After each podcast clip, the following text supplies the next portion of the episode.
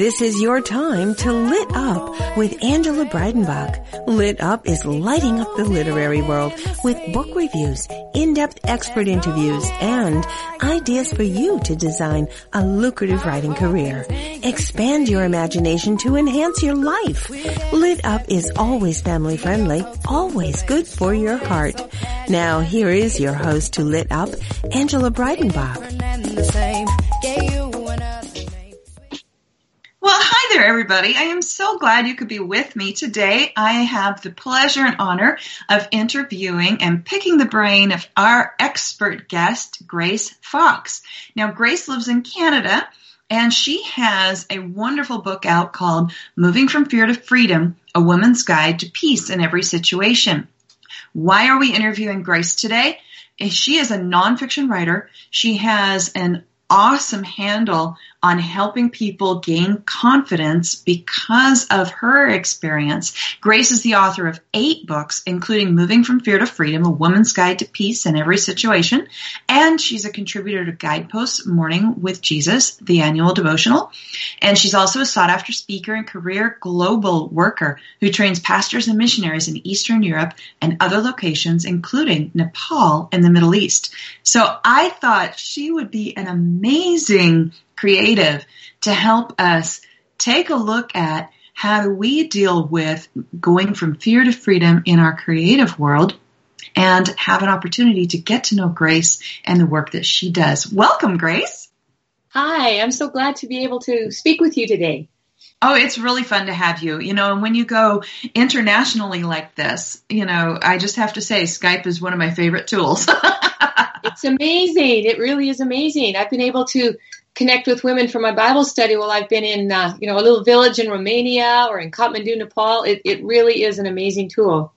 Do you have a favorite place or uh, that you like to go, whether it's for ministry or because when you get there, you just feel like the weight of the world drops off you because you're in that place? I mean, you've traveled so much. Huh. Yeah, I. Uh, boy, ministry wise, I think one of the favorite places I have would be Poland. I don't know that the weight of the world drops off me though. That's what we're, we're leading.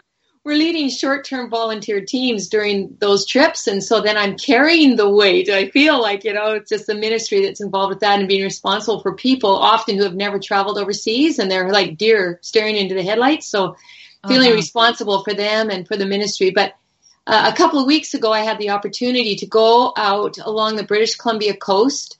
Uh, my brother-in-law is part owner of a 50-foot sailboat, and he took wow he took us out, my husband and I, and um, a couple visiting us from Poland, and we spent about four four days and nights out there on the water, tucked into little teeny coves that you just can't get to by car because they're you can't get them. They're inaccessible by car, and so it was wow. quiet. We saw the stars at night. We saw um, the phosphorescence in the water at night. It was amazing, absolutely quiet and still. And there, the weight of the world fell off my shoulders. Wow, you know our prayers are with Puerto Rico right now because of the the hurricane and all of that uh, I had the chance to visit Puerto Rico with my family and saw a phosphorescent bay and got to swim in it. And it was so amazing. I can't even describe to the feelings of how that made you made you feel, um, made me feel like it was otherworldly and such yeah. a beautiful thing to look at. You know the beauty that, that God created in the world around us. And there's so many countries that you get to visit uh, in your ministry that it made me really, really curious because there's there's just so many Americans that have not had the opportunity to do that kind of travel. And I think it's just an amazing, enriching experience that gives you an opening into how we understand the world around us and how we talk to people. But there's a lot of people that are afraid to travel. How did you did you start traveling really early, like right away? My uh, first international trip was when I was in Bible college. And I just felt compelled to be involved in a summer ministry opportunity with a ministry called Greater Europe Mission. Mm-hmm. And uh, they were taking about 150 university age students to work in Europe that summer. We actually had a chartered airline. And wow. Yeah, that was that was a pretty good deal. Chartered airplane and after our training down in the States. And so I went and spent 10 weeks in Europe and spent the bulk of that in Belgium. that was my that was my first trip overseas, and uh, my first foray, I guess I would call it, into third world countries would be Nepal. Mm-hmm. My husband and I were married only. So we were married in February, and by the end of July the same year, so married about five months. When when our feet touched down in Kathmandu, Nepal, he was wow. a civil engineer at the time, and he'd already been accepted with a Christian organization to go into Nepal and to help with a hydroelectric power project when we met. And so we only knew each other six weeks when he asked me to marry him and go to Nepal with him. and, uh, you know, my call to missions, I believe I received that when I was in grade six at a summer camp. And so mm-hmm. missions was nothing foreign to me. And I was in my, my long term goal when I met my husband was was to eventually go into nursing to, and use nursing overseas. And um, but when I met him, he was already going, and and it just looked like the Lord brought us together. And it was either get married and go with him, or wait three years till he came back and then get married. But we both knew that he would come back a different person. And so we decided to go through all of that change that cross cultural living in a third world country would bring. We would do that together. And so we got married in February and we were in Nepal by July, and we went through some very informal language training for a couple of months. And New Year's Eve was our first night in our own little mud and rock hut in a Nepalese village. Wow. So fear was huge for me at that point. I was I, I was scared of learning a new language. I was scared of having to live on faith support. I was scared of the snakes. I was scared of of being left alone if Gene had to go away for the night. I was scared of everything. And God just had to do a brain transplant in me. I would think it would be absolutely terrifying. Here you are, a young girl. Uh, how old were you at the time? I was about 24. Oh my goodness. 24 and a new bride. And, uh, you know, I just have to ask, you don't have to answer, but, you know, were, were you guys planning children at that time? Well, we actually had two kids born while we were there on the field. And uh, so our son Matthew was born. The mission hospital was about a three hour drive by vehicle away, and it was only 11 miles as the crow flies, but that's how windy the roads were out there. So wow. about three hours drive. So Matthew was born uh, a year to the day after we got there. yeah. you really did go through quite a huge experience. Oh, we did. Let me tell you. So then I was afraid for my son. Like I was afraid that he was going to get sick. I was afraid. Oh, I was afraid of everything for him out there, for my child's well-being. It was massive. And mm-hmm. then Stephanie, or we actually have three children, but Stephanie was our second, and she was born. Uh, she was born there as well, but she was born with a medical condition called hydrocephalus, oh, which yeah. is too much water on the brain. And she had other things going on as well. So within minutes of her birth, the doctors knew that we were done. Our, our mission career on the field in Nepal was done. And they, so they told us you have to go back to North America as soon as you can on the first flight out. And so within three days, uh, my husband took our daughter back to North America by himself because the airlines wouldn't let me travel. I'd had a cesarean section, so they said I was a medical high risk, and they wouldn't let me on the plane. So it's amazing that that, that they let your baby on the plane. I had uh, I used to live in Spain, and my oldest son has a dual citizenship. He was grandfathered in when the laws changed because uh, originally uh, you had to naturalize them by their 18th birthday. And right about the time that we needed to naturalize him to make him fully only a U.S. citizen, the law changed. So he holds a dual citizenship. And uh, so my and my second son, I came home to the states to have him, and they wouldn't let me fly till he was two weeks old. Yeah. So I, you know, three days old, that's amazing. They would let her fly, but I imagine they made an exception for her medical emergency.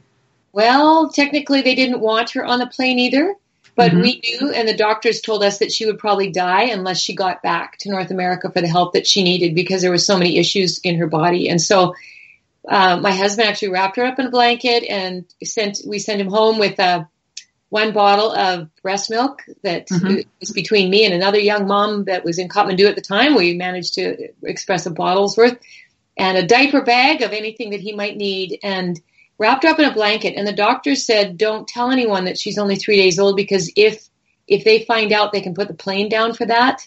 And she wow. will. Yep.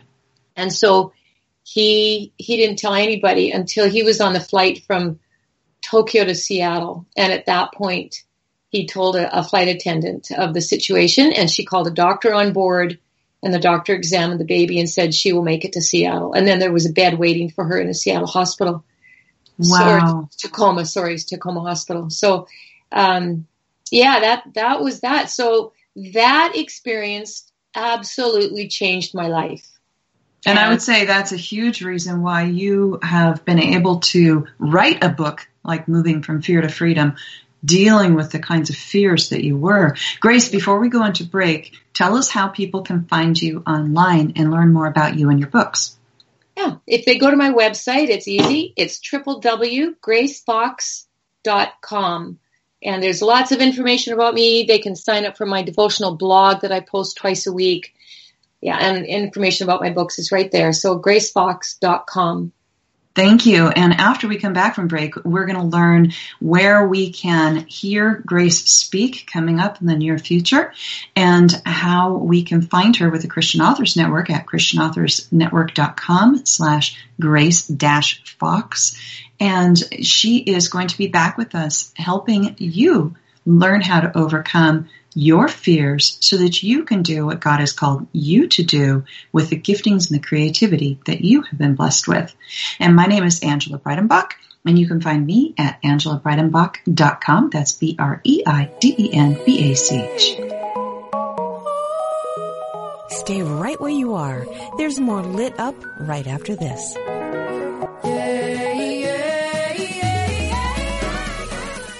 We often ask, is that all there is? Why is this happening to me? Why am I always broke? How am I going to survive this mess? Then join Dr. Geraldine Tegeloff for Nature Spirit Speak, 7 p.m. Tuesday evenings on TogiNet.com. Geraldine is a metaphysician, nature intuitive, and prosperity coach who shares with you how she went from totally broke to living what she would call her perfectly prosperous life. Through the combination of a wealth of metaphysical knowledge and her amazing ability as an intuitive, Geraldine brings to you the secrets of her magical journey of healing emotionally, spiritually, and financially. As with the ancient seers and master teachers, Geraldine has a unique gift of being able to connect to the simple yet profound messages brought to us by Mother Nature, and happily shares these through today's note to self on her webpage, naturespiritspeak.com. If you need help with your journey, why not connect with Geraldine during her show, Nature Spirit Speak, Tuesdays at 7 p.m. Central on TogiNet.com. Have you heard? The pages of American Patchwork and Quilting magazine come to life on our new weekly online radio show, American Patchwork and Quilting. Join Pat Sloan, our blogging and quilt designer host, as she talks about the latest trends, ideas, and inspirations. Her guests include quilt pattern designers, authors, quilt shop owners, and our editors, all quilters, just like you. Call in with your questions. Get quilting tips from industry experts. Learn about free patterns. Hear behind the scenes stories from our magazines, American Patchwork and Quilting, Quilt Sampler, and Quilts and More. Get the scoop on free stuff and find out more about the best independent quilt shops in North America. To listen to a live show, tune in Monday at 4 p.m. Eastern. Just log on to allpeoplequilt.com slash radio. To hear past shows, go to iTunes and search for American Patchwork and Quilting Radio. We hope you'll join us because we know that quilting changes everything. We're glad you're back for more Lit Up. Now here's your host, Angela Breidenbach.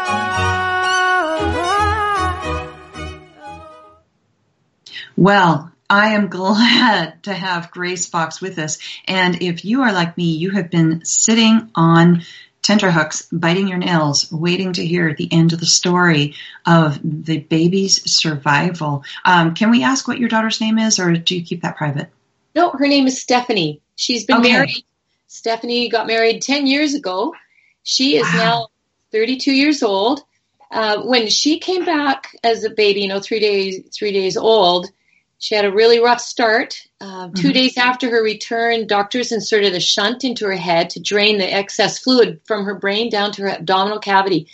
Um, so she started recovery, but uh, a few days later, I remember when a pediatric cardiologist came in and said, Your daughter has a heart condition that is very rare, and babies that are this sick just don't get strong enough to undergo heart surgery. So we expect that she will die within a month. Oh my goodness. And uh, but you know, two months later, she was still alive. They did some more tests on her heart, and the doctor stood there, looked at the the test results, shook his head, and he said, "I just don't understand it. There's no explanation for this. The problem with her heart is gone. I don't understand this." And um, Wow. she- but at 11 months, she got meningitis, and um, she was sick with that for a month. And then just a few days after she was released from the hospital on that one, she went straight into surgery to have what's called a dermoid cyst. It was a little, little teeny hole on the bridge of her nose where the where the germs entered and then traveled up a fatty tunnel into her brain, and that's how she got meningitis. So that surgery had been scheduled in December, and in January she got meningitis, and then the doctor said, okay, you know, like the, the surgery was scheduled for March, actually. So, like, they set the date in December for March. Wow. She got sick in January. That carried into February, but they still went through with that major brain surgery at the beginning of March to get that funny, that fatty tunnel out of there. And, um, you know, she just went through a lot of stuff. She had 11 surgeries in two years Holy and- cow. and but she's she's doing well. Still has some lingering effects, some neurological shakes, you'd say maybe with her hands, you know, from Mhm.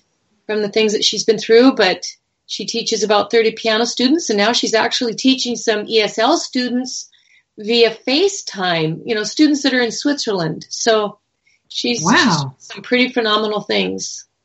This is incredible. And and once again, we come back to you must have feared daily for her life, for her health, for her future. Oh yeah. And the, the fear for her future wasn't just when she was teeny tiny it, or whether or not she would live or die. I mean, I certainly went through all of that, but with every hospitalization, every surgery, we went through that. But even as she went on into junior high and high school, I'd see her struggle in different ways and, and I would fear for her future. And when she decided to go to Bible college in a, in Alberta, she, I knew she'd be at least oh, it was about 12, 14 hours away from home. And then I feared, what happens if her shunt blocks while she's away and nobody identifies it as a shunt blockage? What's going to happen to her then? And so, yeah, I went through a lot of fear throughout her growing up years. So does she still have the shunt that she had from her infancy? She does. Oh Uh, wow, I didn't realize that. I thought it would they would take it out. Oh no, if it's if if it's working, they don't mess with it. So, and actually, they're not even sure. Doctors aren't even sure that she's still using it. But Mhm. because it's still functioning well for her, they don't. They just don't tangle with it. So, it's there and it's there to stay unless it stops working, and then they have to replace it. So, she's. Um, I think she's a, a walking medical miracle. No kidding. Last that long, typically. Wow. I mean, this is not just a praise God moment, but it's it's all these millions of moments over her lifetime that this she is a miracle, but multi, multi, multi times, and and your fears just no wonder you wrote this book. I mean, a lot of women must feel similar fears. you know, Angie, before I wrote the book, I, and I didn't decide. Let me describe how this happened. I like, I didn't choose for myself to write this book. That's how I would put it. Mhm. I had I had written a couple of devotionals already, and then this thought came into my head, and it was to write a book about overcoming fear. And my first thought was, "You're kidding me! I can't do that. I write devotionals; they're short little bits, right? I how would I ever fill up a chapter book with back then there was 70,000 words. I could I can't do that. And I argued with the Lord because I know that he was calling me to do this, but I said no for a full year because Mhm. I didn't think I could do it. And then finally it, you know, kind of hit, I don't know what it was. It hit me on the head, but it was like, Grace, wake up. Do you realize what your excuse is? Your excuse is you don't think you can do this. What is that? That's the fear of inadequacy. Right. And that's what a lot of creatives go through. They think I, I'm not good enough. I can't do this, you know, and then they, it's too big of a chore. It's too big of a job. How do I, yeah, you get it it's it's too big of a chore. And also, I would think, well, what if I do land a contract for this, but then I can't fulfill it? And mm-hmm. what if I write something that my readers look at and they think it's just dumb, you know, ridiculous? Yeah. Like out the window goes my reputation as a person who can think. So uh, all, all of those thoughts went through my head. Mm-hmm. So yeah, I argued, but I so I, I ended up at the end of that year saying, okay, I surrender. I kind of waved that white flag and I said, I give it because every time I sat down to do my quiet time with the Lord, it was like there was this wall between us and I knew exactly what it was. So the moment I said, okay, I will do this, that wall came down. I had freedom. I had joy. I had peace again. And so I said, where do we go from here? And um, I did a survey with about 350 women ages 18 to 80, nice. women I met at retreats and conferences and they um, filled out a little form for me and told me their stories. So from that, I collected the data and came up with with uh, the top fears within that demographic of women. Were they all very similar and the same, or were they widespread, lots of different fears? Angie, you know what? I took the papers and I, I laid them out on my living room floor and they they fell into piles. They were that similar. They had they were piles. So here they were. The fear of rejection and of facing the ghosts of our past. So basically, if other people knew what I've done or what's happened to me, they won't want to be with me. They won't want to be my friend. They won't love me anymore. So I won't go there. Mm. Um, the fear of inadequacy was huge. The fear of financial insecurity fear of growing old and the related health issues, the fear of the storms of life and of an unknown future. But this, the top fear by twice what mm-hmm. any other fear was, was the fear for our kids' well being. Wow. There were women who wrote down, I'm not even a mother yet, and I'm afraid to raise a child in the world as it looks today. There were women who said, I, I have little kids we live in an apartment and I am afraid daily that my child is going to fall off the balcony. I'm afraid to let my child go to school. I'm afraid to let my child go off to college because I'm afraid he or she is going to make wrong choices. Mm-hmm. And the list just went on and on and on. I can totally relate to that, and I think um, I think men and women can relate to those fears. Because I think a lot of men on the flip side would be a fear that they cannot provide for their families. You yes. know? And it's it for men the way God made men, that's one of their driving forces is to protect and provide for their families. And yet as a mother, you know, that is a huge fear to protect and provide for my child. And yeah. So do we get the opportunity to explore with you how do you help people overcome these fears? Because I'm going to just spin this a little bit for creatives, and that is the fear of rejection, the fear of being inadequate, the fear of financial resources and provision. Um, the fear of we I did a show earlier and um, on Lit Up about the aging creative. And uh, that was, if people would like to listen to that, that's just a, a really nice um, show that explores those feelings and then helps you overcome them. Um, the, just the, the fear of the unknown when we put our quote unquote baby out there. You know, uh, I would love in the next segment when we come back, I would love to have you explore with us how to deal with those fears and what you did Um, but now I understand you have some speaking opportunities that where people can come and maybe see you speak in the month of October. This show is being recorded and released for October 6, 2017, if you're listening in the future. So, Grace, can you just in the next two minutes tell us how people might be able to see you in, in October of 2017? Sure. Uh, October the 13th to the 15th, I'll be speaking at a women's weekend retreat at a place called Camp Qwanoes. That's Q W A N O E S. It's a, a lovely Baptist camp. It's actually on Vancouver Island in a place that is just so incredibly beautiful. So I'll be there that weekend. And then on the 19th, I'll be flying up north, northern BC. And on the 20th, there's a, a one day event where I'm speaking three times to just a, an intimate group of women. Probably 30 women will come.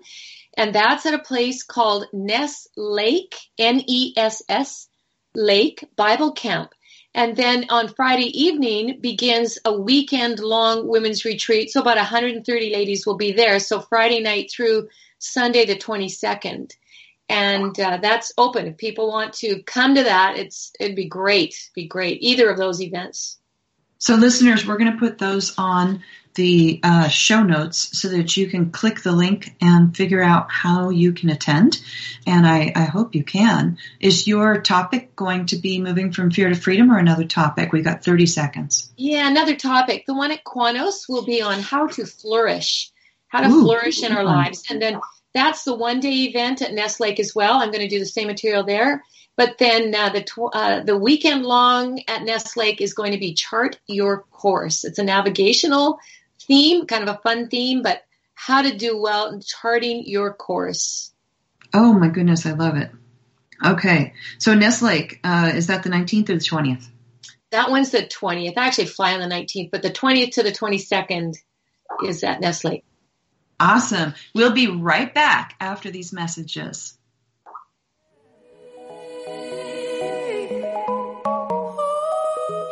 Stay right where you are. There's more lit up right after this.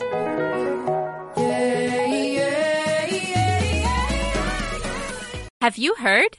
The pages of American Patchwork and Quilting magazine come to life on our new weekly online radio show, American Patchwork and Quilting. Join Pat Sloan, our blogging and quilt designer host, as she talks about the latest trends, ideas, and inspirations.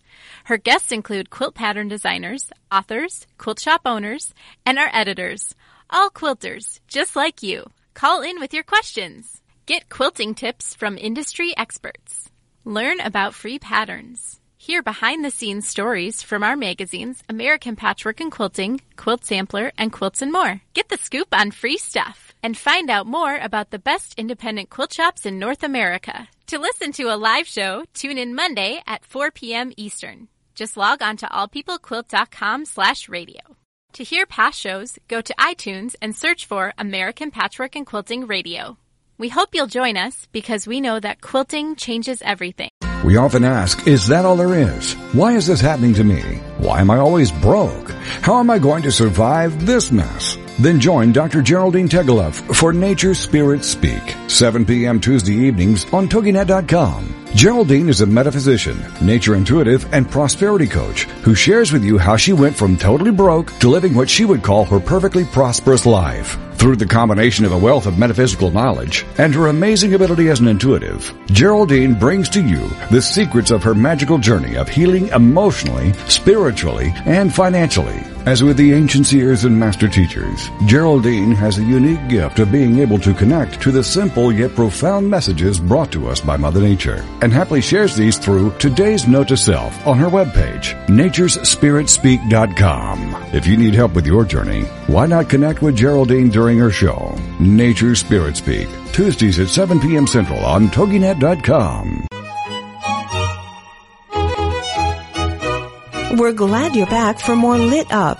Now here's your host, Angela Breidenbach.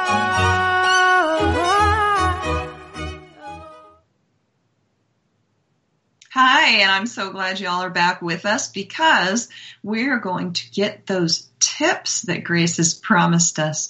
We've talked about the fears of rejection, inadequacy, financial issues, aging, storms of life, fear for our kids' well-being, and fear of the unknown. These are all things that really do hit everyone, no matter what your walk of life is.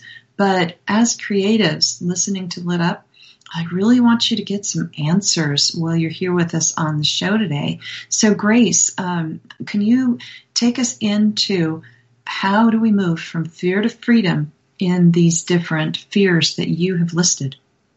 Well, let's let's think about as creatives first. So, when we start thinking about a project or we feel like we're supposed to address a certain project, um, there's that fear of inadequacy. That's huge. Mm-hmm. Uh, am I mm-hmm. am I good enough? Do I know enough? Am I smart enough? Um, all of those things come into our heads. If if we're really honest, most of us struggle with those things. And so I would say the first one is to acknowledge how we feel and tell somebody it's okay to admit that that's how we're feeling. Um, I would say if you have a good friend or your spouse or somebody to just say, wow, you know, I'm facing this project and I just don't feel adequate. And sometimes it feels good just to say it, just to get it out there and to, to not try to hide it and, and make it look like we're super confident on the outside, right? We want to wear this face that, that makes everybody else think that we are, uh, we've got it all together, but inside we're just trembling. this is true. This is true. It's often that way. And I think with uh, acknowledging it, that gives us a way to cope with it and to find solutions to it. If we don't acknowledge it when we sweep it under the rug, you know, that's when we fight uh, because we're constantly trying to keep it hidden. Yes. Our energy when, goes in the wrong direction. Well, yeah, we waste a lot of it on worry, don't we? Mm-hmm. Mm-hmm. Uh, when I was writing the Moving from Fear to Freedom book, I would walk for about two miles every morning for exercise and as a prayer time. Mm-hmm. And and I remember one day just oh like saying, God, I don't know about this. I, this is really scary for me. I I just don't know that I can do this. And it was like again, he spoke to me and he said, he said, listen, you don't have to look at it as the whole book in one setting. You know, don't look at it as this cluster of thousands, tens of thousands of words you have to write down. No wonder it's overwhelming. Just just sit down in front of your computer today and and think about what is going to come from your time in front of that computer today. Mm-hmm. And and it changed my way of thinking and looking at it. So it, it totally took the intimidation factor out. So every day then I would sit in front of the computer and I would say, Okay, Lord, what do you want me to write today?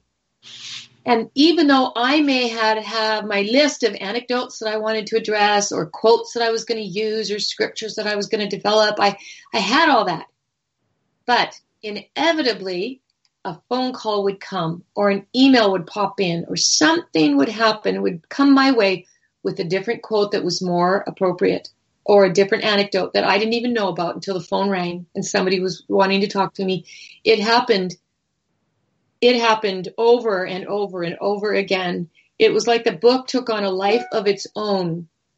And, uh, yeah, I think just that thinking, that switch in my thinking patterns from I'm overwhelmed, I can't do this, this is such a big project, to what do I need to write today? I agree. I, I wrote Gems of Wisdom, The Treasure of Experience, uh, because so often people would say to me, um, you know, you're so confident, you're you're so together, you're so this. But like you said, inside, I wasn't feeling that way. So what I started to do was break down the project into small bites and do that. And if I needed to learn something else, I'd learn that next thing.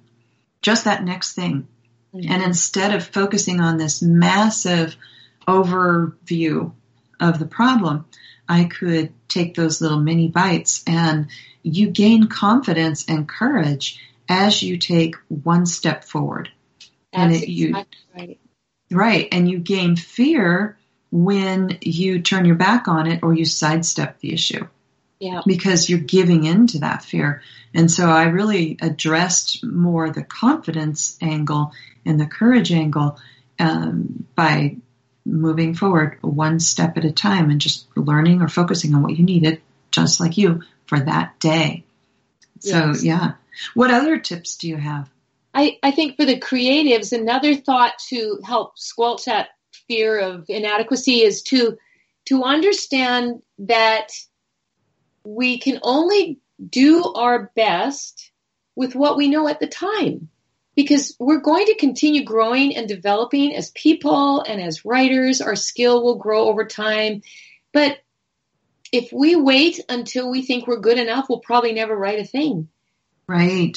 so so to to maybe align our thinking again to change up our thinking from oh i don't know enough to do this to i'm going to do the best i know well the best i can with what i know right now hmm and then And- then take that and put the first you know take the first step put the foot in front of the other and start moving I think one of the things people deal with is that perfectionistic attitude. yes Um, and it is very tightly linked to inadequacy. And it's like if I'm not perfect, I'm not acceptable to others, to the market, to the industry. People will laugh at me. And then we start to think that leads us into rejection. Um, one of the things I think really helped me with the idea of rejection, with the fear of rejection, was that I had been in sales before. I wasn't in sales because I wanted to be in sales. I was in sales because of fearing that I needed to provide for my children. so I was motivated by, you know, making sure my kids' well-being was taken care of. And I took the job that I felt would help me learn to build the most income for my family at the time. And in sales, you learn that that each no is one step closer to a yes, and you change your thinking like that. And I think having been in sales really, really helped me. And people are so terrified of sales. Oh, I don't want to be a seller. I don't want to, I just don't want to be a sleazy salesman, blah, blah, blah. But so much of our world economy really has to do with sales, whether you're selling yourself, whether you're presenting a product, you know, uh, in any type of position, in any type of business, you have to get out there and say, this is what it is. And do you want this product? If you don't want all these different products, then, you know, that's pretty unusual because you have to buy something as simple as toilet paper or milk or, you know, soap. And so when you start realizing that those things are also sold, and then you choose to understand that it is one person needs it today, but they don't need it tomorrow. They already have it on their shelf. That's fine. They're not rejecting you personally. They just don't have a need for it immediately. And so when I started to learn that aspect of sales, I started to see the yeses would come if I would just keep asking. And so one of the things that my agent said that she liked about working with me was that I, uh, she had never seen me cry over a rejection. Mhm. and it was because God had given me the job of being a saleswoman for radio, for print, for, you know, a whole bunch of different um, places as oh, through the years before I became a writer. Now the writing was already in my DNA. Um, that was an amazing part of the gifting that I feel like God gave me. I love being a writer, but understanding that the fear of rejection was simply no is just simply one more step toward the yes. And the yes may look different than what I thought. So it could be that they're going to buy a whole bunch. It could be they're going to buy one little thing. It could be they say no because you're being directed to another um, path. But I learned not to be afraid of rejection while doing sales. And I think that was one of the best gifts that God could have given me. I think one one lesson that I've learned along the way too is that nothing can thwart God's purposes. Nothing. Mm-hmm. And if he's called you to write and you do the best with what you know at the time, then he will honor your efforts. And um, my this book, Moving from Fear to Freedom, was out two years when I heard um, via the grapevine that it was going to be discontinued. And I just mm-hmm. thought, oh, how's that? Oh, you know, my baby, my baby's going to die. What, uh, all the oh. hopes that I'd had for this book and for the important message in it, um, just kind of died. And mm-hmm. I got that word when I was coming home. I had just come home from a string of speaking events across the country. So I was on jet lag. I was exhausted. Then I, I got this word and I just, I cried. I called a lady who was also a writer who, who knew what rejection was about and um, she prayed with me on the phone and asked for God to show me the next step. The mm. next day, the next day, I sat on my couch, I did my quiet time, and I said, Father, if you've called me to write, I will write. If you've called me to, you know, pursue this, that's fine. But if you want me to do something else with my time and my giftedness and my energies at this point, I'm ready. But just show me today. I'm desperate. You want me to keep writing? You show me today. Five hours later, the phone rang and a stranger a stranger from Vancouver, BC, called me. She said, I've never done this to an author before, but I just felt compelled that I, I needed to call you today and tell you that your book has changed my life. So thank you for writing it. Wow. And for some other reason, I just feel like I'm supposed to say to you, please keep writing. Wow. So I sat Look there. Look at how God works. Well, I tell you, it was like the confirmation to keep writing was there. And if the rejections came, so be it. You know, you just, that's not my thing. It just keep going, keep going because mm-hmm. nothing would thwart God's purposes. And that book did not die. I ended up partnering with Stonecroft Ministries to develop a DVD based Bible study and workbook. And now probably thousands of small groups have used it and it's changed wow. that many lives. But nothing can thwart God's purposes. I think that's amazing. And if you'd like to learn more about moving from fear to freedom, you can find more on gracefox.com. And you can also follow her on Facebook at gracefox.author. And she's also on Twitter at Grace L. Fox. And we will be back right after this message.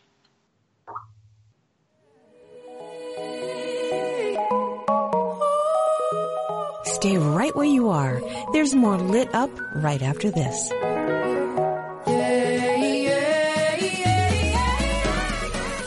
Get ready to live La Bella Vita with Dawn Catherine on TogiNet.com.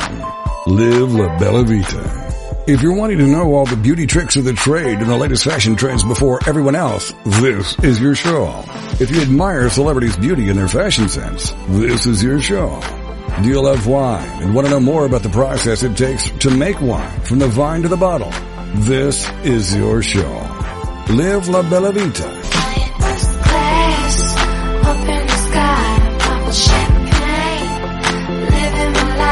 For more on the show and your host, check out our website, labellavitacosmetico.com. This is the kind of show you can sink your teeth into. If you enjoy traveling and food and family, all with an Italian flair, then you can live La Bella Vita with your host, Dawn Catherine. Wednesday nights at midnight, 11 p.m. Central on TogiNet.com. Have you heard? The pages of American Patchwork and Quilting magazine come to life on our new weekly online radio show, American Patchwork and Quilting. Join Pat Sloan, our blogging and quilt designer host, as she talks about the latest trends, ideas, and inspirations. Her guests include quilt pattern designers, authors, quilt shop owners, and our editors, all quilters, just like you. Call in with your questions. Get quilting tips from industry experts. Learn about free patterns. Hear behind the scenes stories from our magazines, American Patchwork and Quilting, Quilt Sampler, and Quilts and More. Get the scoop on free stuff and find out more about the best independent quilt shops in North America. To listen to a live show, tune in Monday at 4 p.m. Eastern. Just log on to allpeoplequilt.com slash radio. To hear past shows, go to iTunes and search for American Patchwork and Quilting Radio. We hope you'll join us because we know that quilting changes everything. We're glad you're back for more Lit Up. Now here's your host, Angela Breidenbach.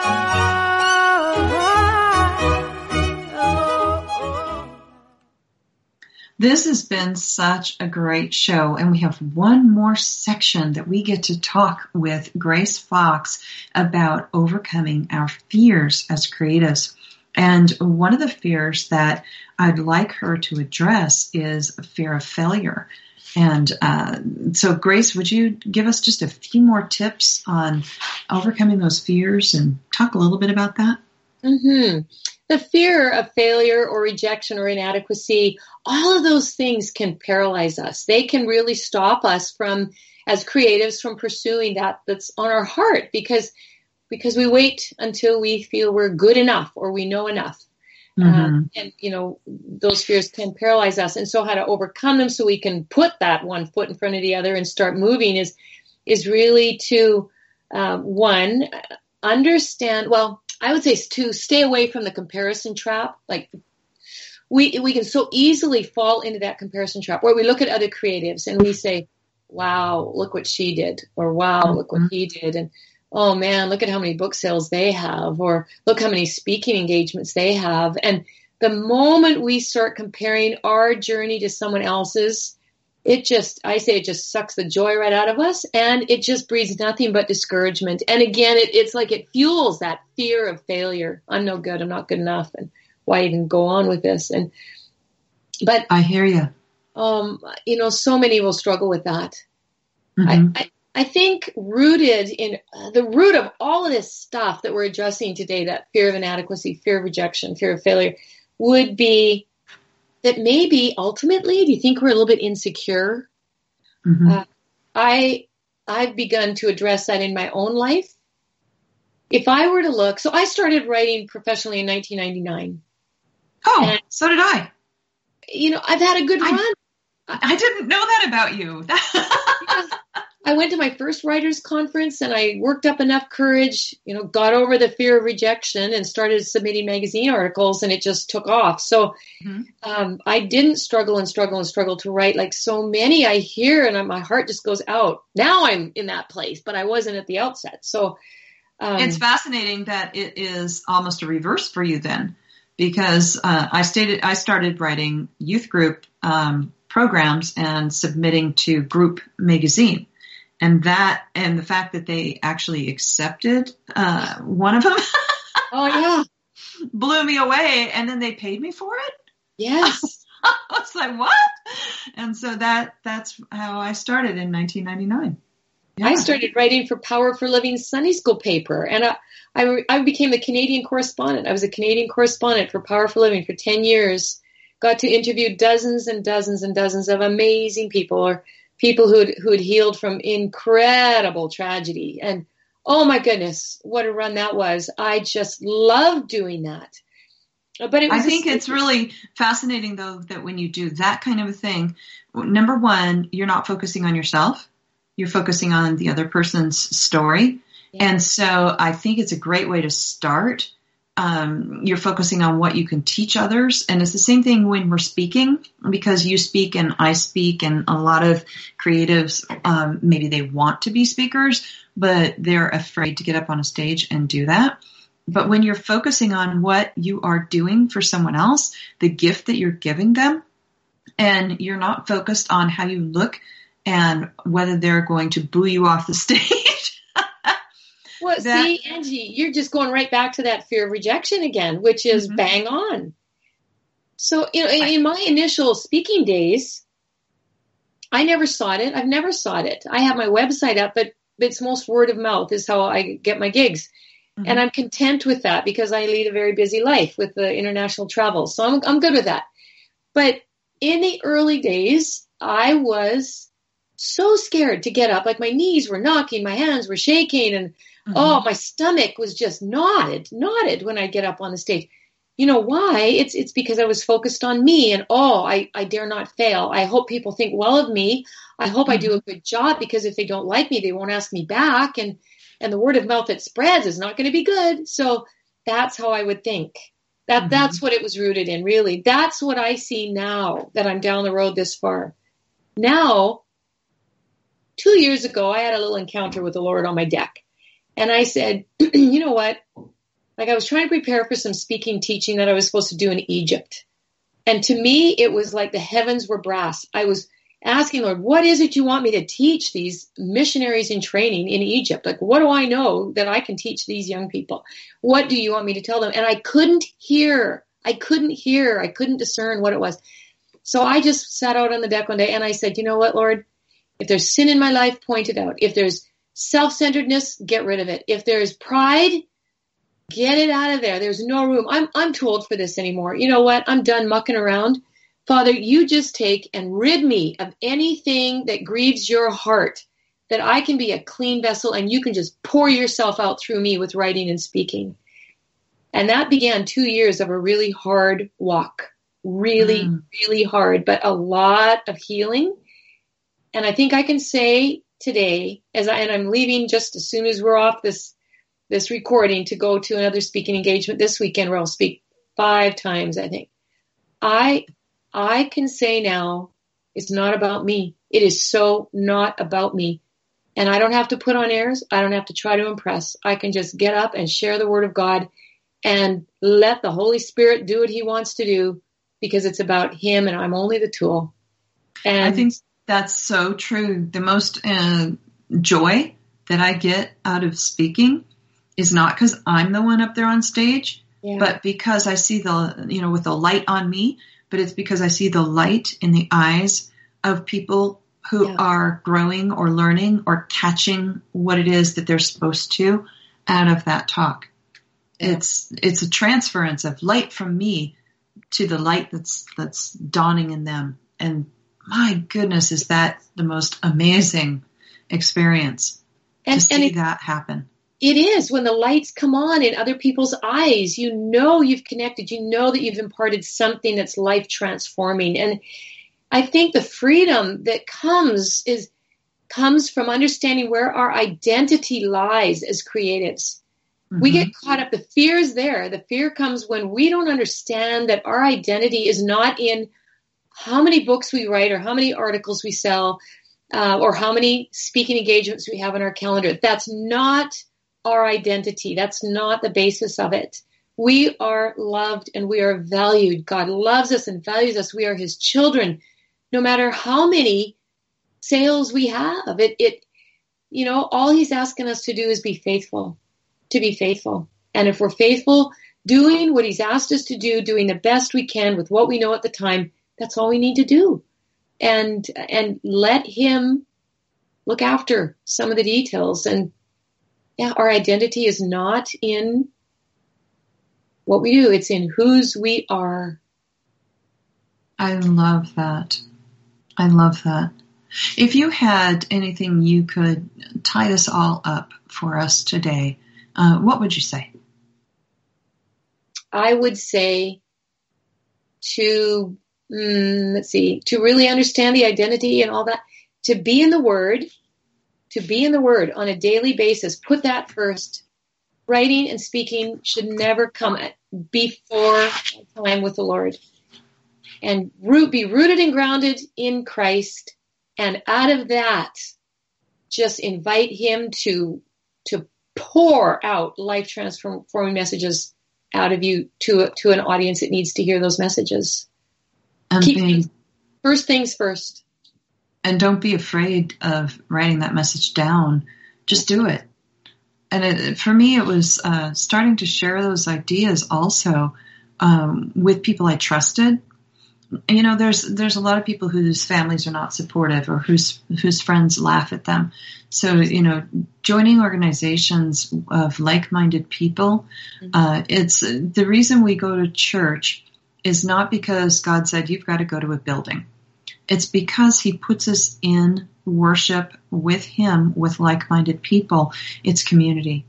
And I think it's very difficult to do these things all by yourself. I mean, yes, there's those that do it, but I think there is uh, something about community and linking arms with others to achieve a goal.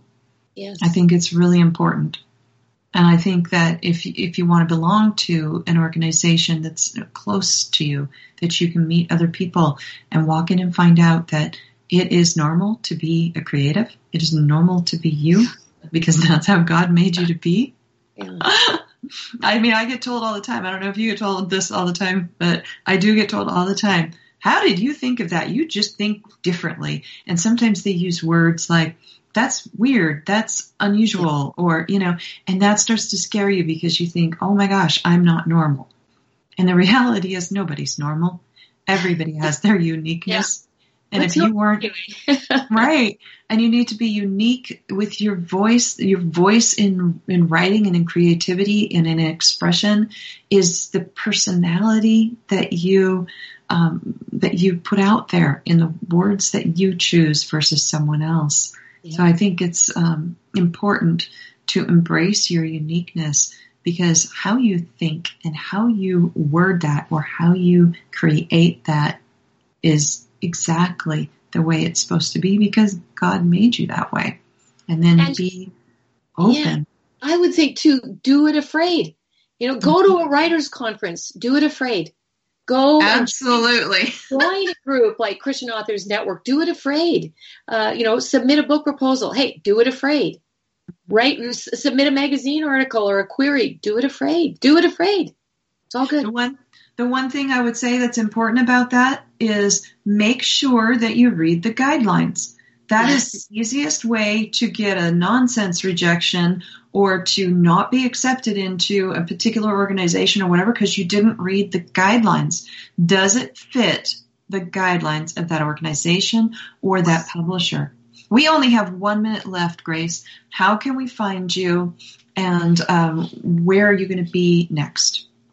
All right, come by my website, gracefox.com. You can email me to grace at gracefox.com, and I do respond to every email that I get. Um, you can see me speak or come and join me at Qwanoes Camp on Vancouver Island. Um, in October, Angie's going to post those links and Ness Lake Bible Camp in October as well, the 20, 20th to the 22nd that weekend, I believe. Women's, those are women's events. Yeah. I'm so excited you've been with us today, Grace. Thank you so much. GraceFox.com. This is Angela Breidenbach at AngelaBreidenbach.com, and you can find me on any social media at Ange Breidenbach, A-N-G B R E I D E N B A C H. And we will see you next time and be blessed. Go forward. You are meant to do your creativity. Thank you for joining us on Lit Up. Light up your literary world. Expand your imagination. Enhance your life. Lit Up will be back next week with another great conversation. Join us, won't you? Right here on Lit Up.